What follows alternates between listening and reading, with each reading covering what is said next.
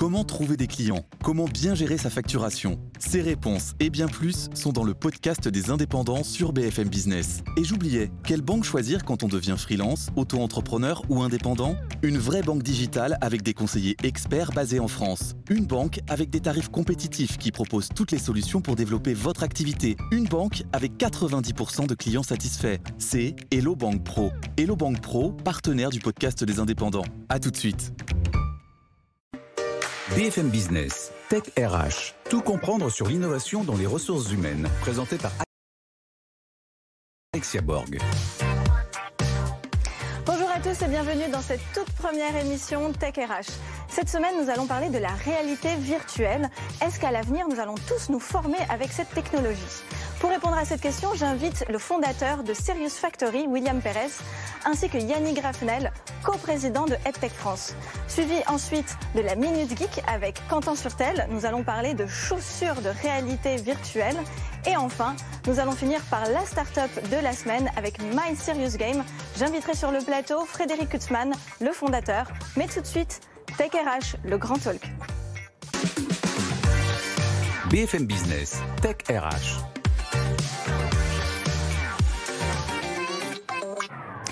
En 2016, ils étaient en plein essor. Ce sont les casques de réalité virtuelle. Aujourd'hui, on estime que le marché va passer de 216 millions à 6,3 milliards en 2022 selon Accenture. Pour comprendre un petit peu qu'est-ce que la réalité virtuelle dans le secteur de la formation, je vous invite de découvrir euh, William Perez, donc de la société Serious Factory. Bonjour William. Bonjour Alexia. Alors déjà, est-ce qu'on peut comprendre qu'est-ce que fait la réalité virtuelle dans ce secteur de la formation? Quelle différence avec la réalité augmentée? Et qu'est-ce que c'est que l'immersive learning? Est-ce que c'est ça ou est-ce que c'est autre chose au final? Alors effectivement, beaucoup de beaucoup d'éléments. Alors la réalité virtuelle, c'est le fait d'être immergé dans un univers qui est virtuel, donc en trois dimensions, en 3D, qui sont fabriqués, contrairement à, aux images euh, réelles de la vie de tous les jours.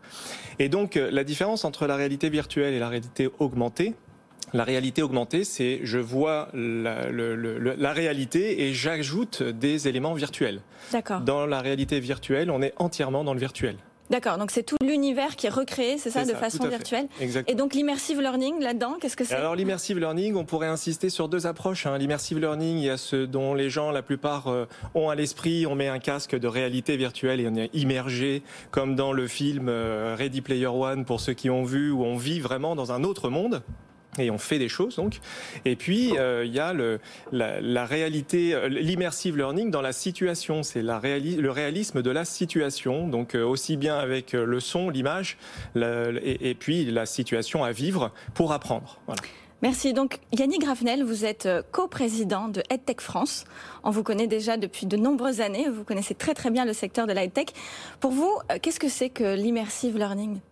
C'est une vraie révolution parce que euh, c'est le prolongement, évidemment, de l'usage du digital dans l'information, mais avec une dimension qui est totalement nouvelle. On ne parle plus au cerveau, on ne parle plus euh, de manière cérébrale pour apprendre, on parle au corps entier.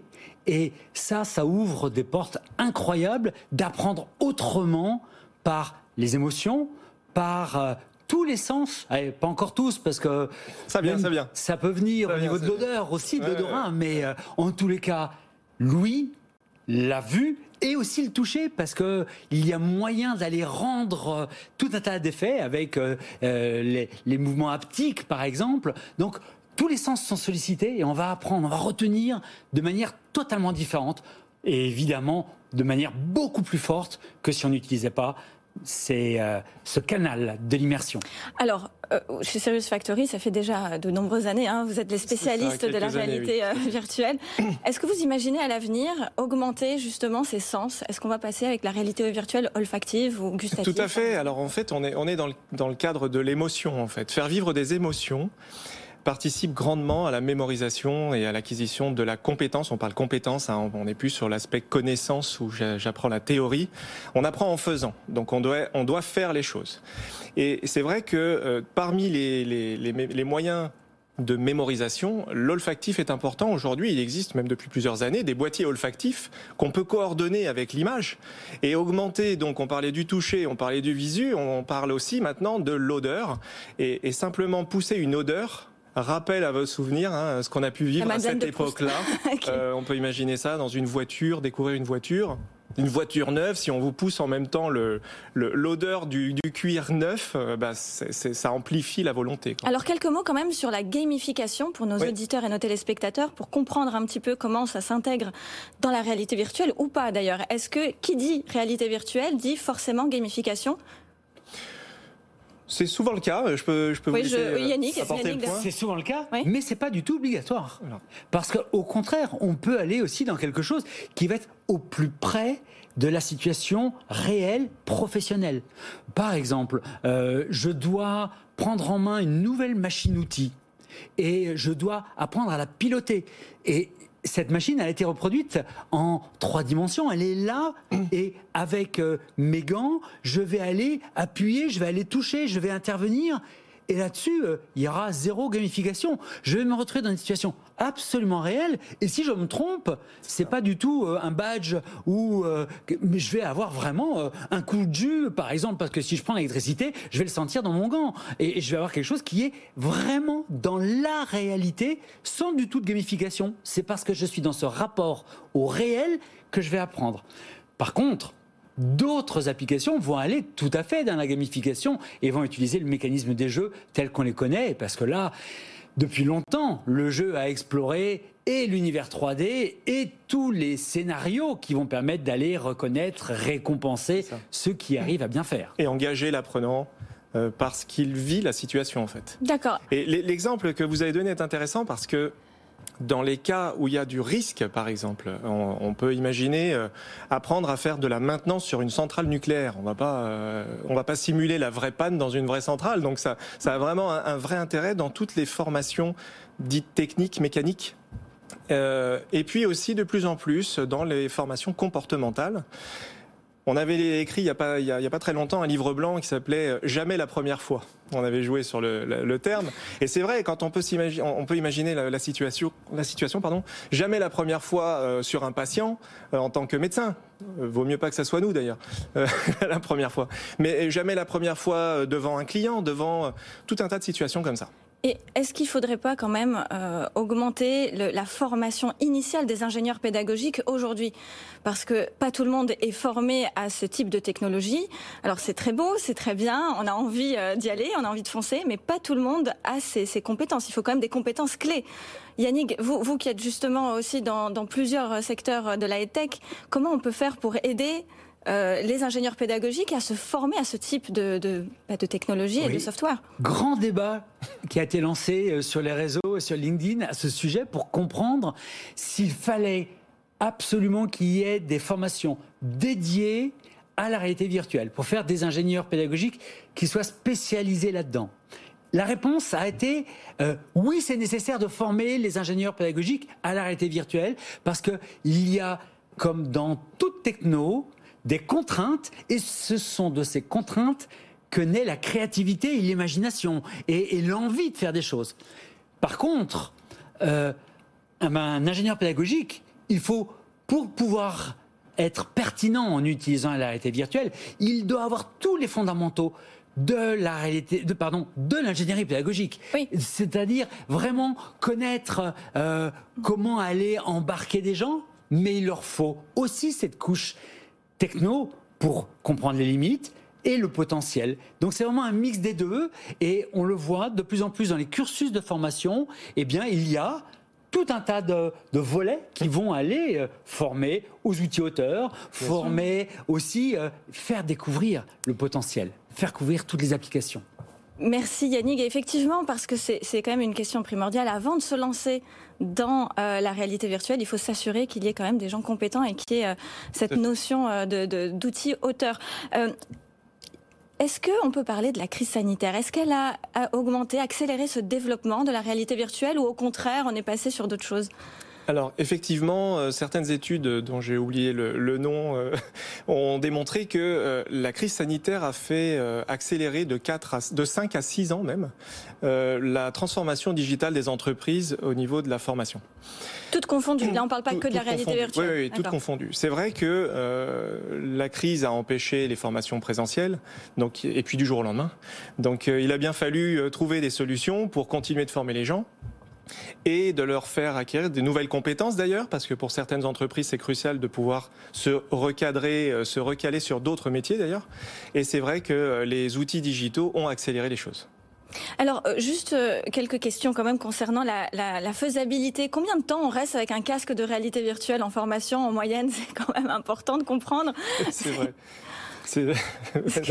ça fait partie de ces points qu'il faut absolument prendre en compte parce que oui, nous sommes tous différents dans notre manière de vivre hmm. cette immersion, puisqu'on parle d'immersion.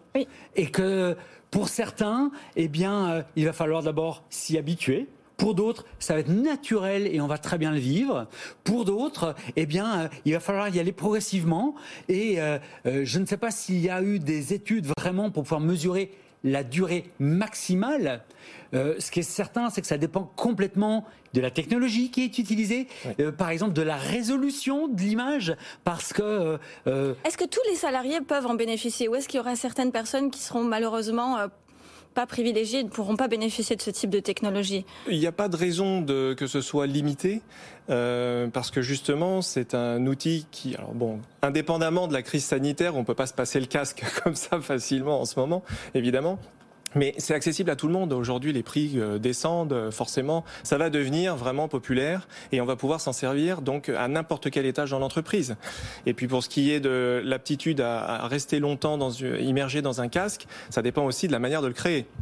Donc euh, si on doit se déplacer ou pas, euh, moi j'ai vu des, des solutions euh, qui étaient vraiment horribles au niveau de, la, de, de, de, du vécu et qui donnent envie de vomir même parfois. Donc, oui, donc il, faudra il faut vraiment faire attention à ça et peut-être jouer à ça. Yannick, Yannick Raffnel, pour le mot de la fin, vous nous conseillez quoi? Comment il faut faire pour avoir cette expérience, pour la tester rapidement en quelques pour secondes? Pour pouvoir en parler, il faut pouvoir le vivre. Et donc ça, ça passe, c'est la première chose. Et donc il y a des lieux dans lesquels on peut aller découvrir. Donc vous qui êtes euh, euh, qui avait envie d'aller par exemple dans un endroit, c'est le pavillon. Le pavillon à Paris, vous allez pouvoir vivre plus de 500 expériences de réalité virtuelle. Merci beaucoup Yannick Grafnel, ce sera le mot de la fin. Je vous donne tout de suite rendez-vous avec la Minute Geek tout de suite. BFM Business, Tech RH. La Minute Geek avec Quentin Surtel qui va nous parler des chaussures en réalité virtuelle. Bonjour Quentin et merci d'être là. Mais de rien, bonjour Alexia. Alors qu'est-ce que c'est que cette innovation? C'est incroyable, je suis tombé là-dessus. Alors je ne vais pas vous parler de chaussures en réalité augmentée, parce que ça, ça existe aussi, ce sera pour une prochaine fois. Exactement, et peut-être une prochaine émission, effectivement. je reviendrai. Là je vais vous parler de chaussures pour la réalité virtuelle.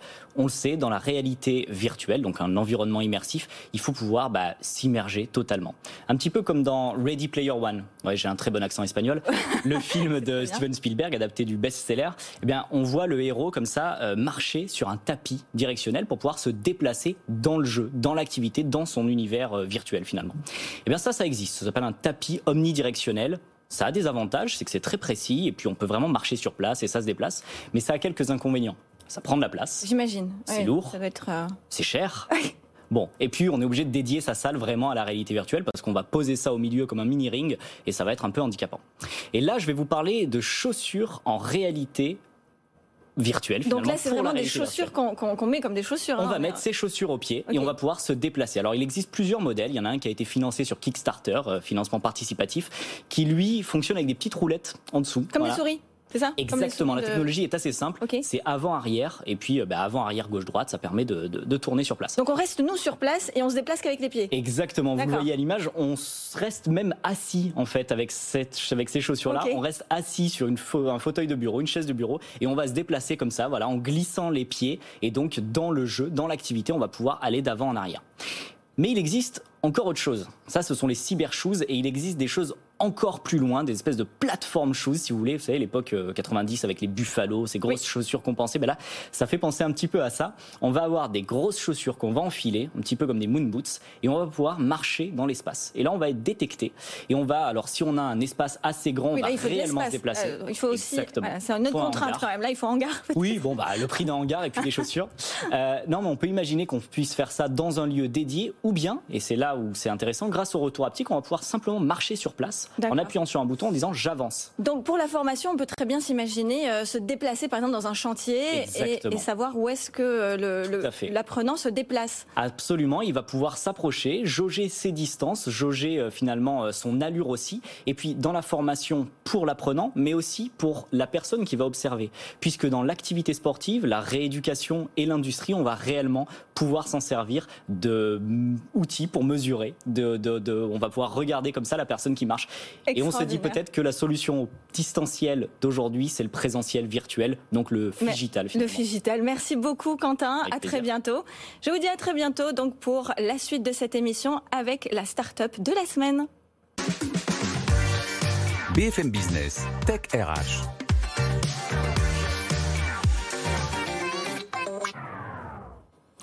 La start-up de la semaine, My Serious Game. J'invite le fondateur, Frédéric Kunzmann. Bonjour Frédéric. Bonjour Alexia. Alors, dans cette première partie d'émission, on a évoqué la réalité virtuelle, la gamification et Aujourd'hui, euh, comment est-ce que vous vous envisagez l'avenir avec My Serious Game dans, dans tout cet écosystème de réalité virtuelle? Dans tout cet écosystème, il est difficile de s'y retrouver. Euh, donc, ce qu'on envisage et ce qu'on a mis en place pour nos clients, c'est des structures de, de conseil, d'accompagnement, euh, que ce soit pour aider sur le, le change, la transformation numérique euh, des organisations, et, euh, et puis savoir s'en sortir, parce qu'il y a énormément de solutions, énormément d'outils, il y a des modes. Et donc, euh, une de nos grosses missions là cette année, qui, qui, qui démarre assez fort, c'est pouvoir, bah voilà, voir clair dans tous ces outils, comment les utiliser, savoir les utiliser. On voit qu'il y a une multitude de, on s'est précipité en fait sur une multitude de, de, technologies, d'outils, de solutions. Et euh, là maintenant, il faut un petit peu d'ordre dans tout ça. D'accord. Alors pour vous, c'est un effet de mode. La réalité virtuelle, c'est quelque chose qui, qui, va passer au bout d'un moment? On, s'en servira plus à l'avenir? On n'en est pas encore à sa phase de, maturité. Euh, euh, alors, et nous, on observe quand même plus de, de retombées et d'efficacité dans la réalité augmentée. Ça dépend bien sûr des, des, des typologies de métiers, d'utilisation, etc.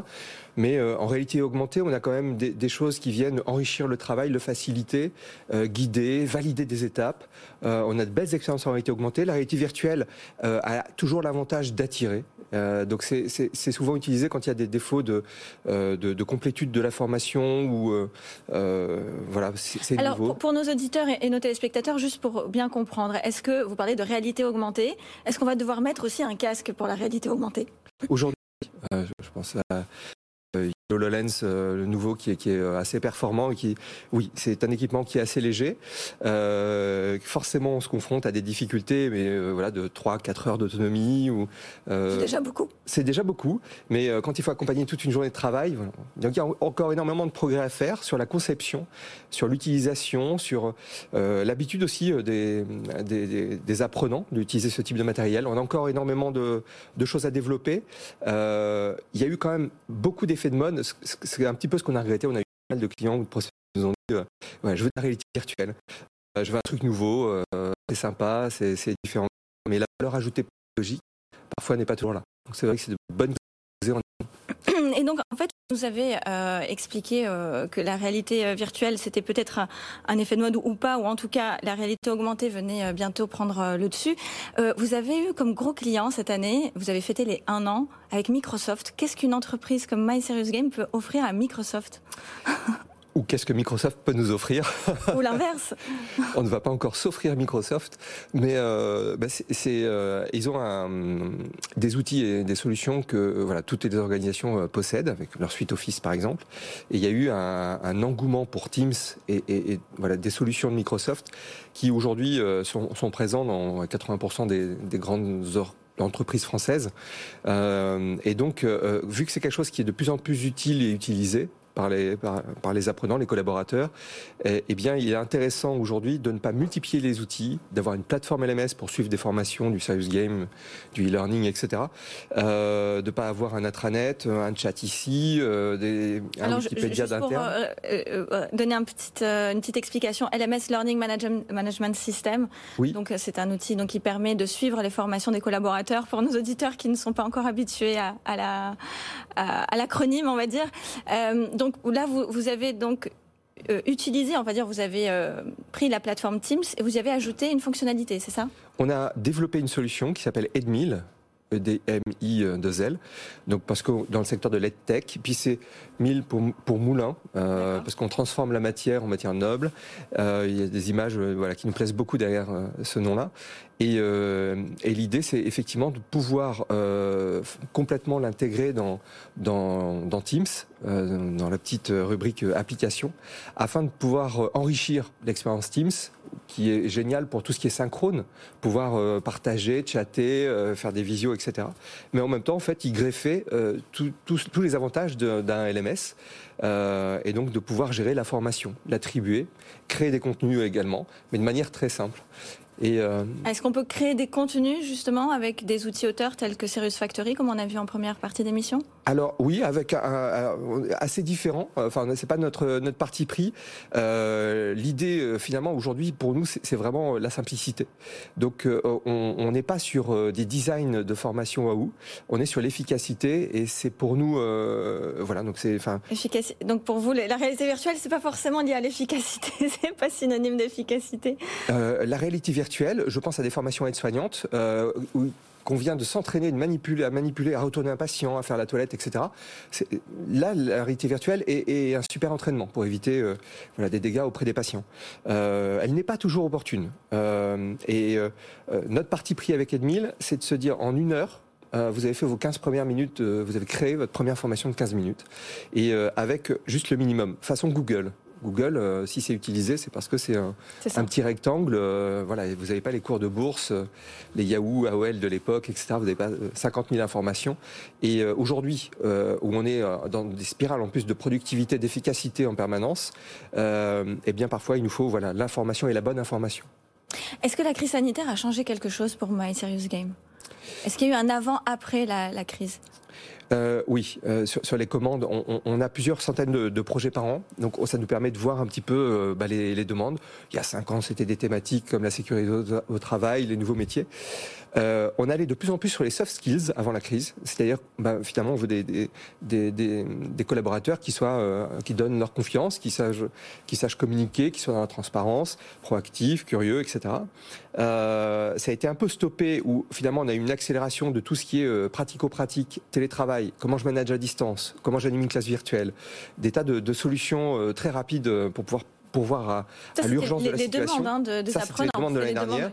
Et, euh, et, là, cette année, on revient peut-être un peu moins sur les soft skills, mais dans cet esprit-là d'organisation apprenante, de transformation et le change, voilà, transformation des métiers dans la banque. Est-ce que euh, pour vous la gamification est quelque chose qui, qui va se développer davantage ou, pas du tout? Euh, je, euh, Quand on parle de gamification, on est bien dans, toujours dans la formation et, oui. et, dans, et dans tous les outils auteurs qui nous permettent de le faire. Hein.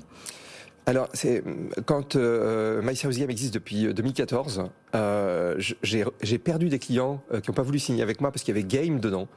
Donc, euh, de, de, de, grands patrons ont dit non, non, je veux pas que mes employés, mes, mes collaborateurs jouent sur leur lieu de travail. Donc, il y avait beaucoup de résistance et puis il y avait beaucoup de curieux, beaucoup de, de gens un peu innovants qui se sont lancés dessus. C'est effectivement aujourd'hui là une grande mode. On, on, sent bien. On nous demande de la prestation de conseil en gamification parce qu'on est confronté à.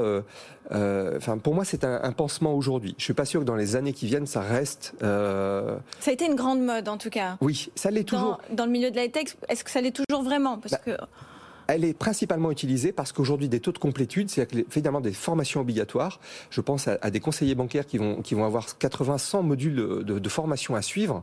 Euh, eh bien, euh, malheureusement, il y a 30, 40% de complétude. Euh, ils la font pas forcément, même si elle est obligatoire, réglementaire. Euh, donc, on est face à des difficultés d'engagement. On s'est dit, tiens, on va les rendre plus sympas, plus sexy, plus rigolotes, etc. C'est. Et, et la gamification a fait ses preuves par rapport au taux d'engagement?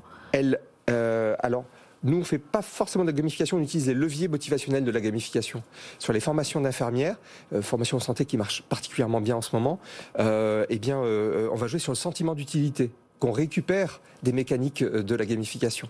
Donc il n'y aura pas forcément du jeu, mais on va les mettre en situation et, et ce qui va les faire aller au bout de leur histoire, c'est ce sentiment d'utilité, qui est une mécanique euh, qu'on trouve particulièrement chez ce type de collaborateurs. Et donc, vous parlez aussi du sur-mesure, que vous êtes donc euh, une entreprise spécialisée dans le sur-mesure, euh, sur la création de contenu de formation. Oui.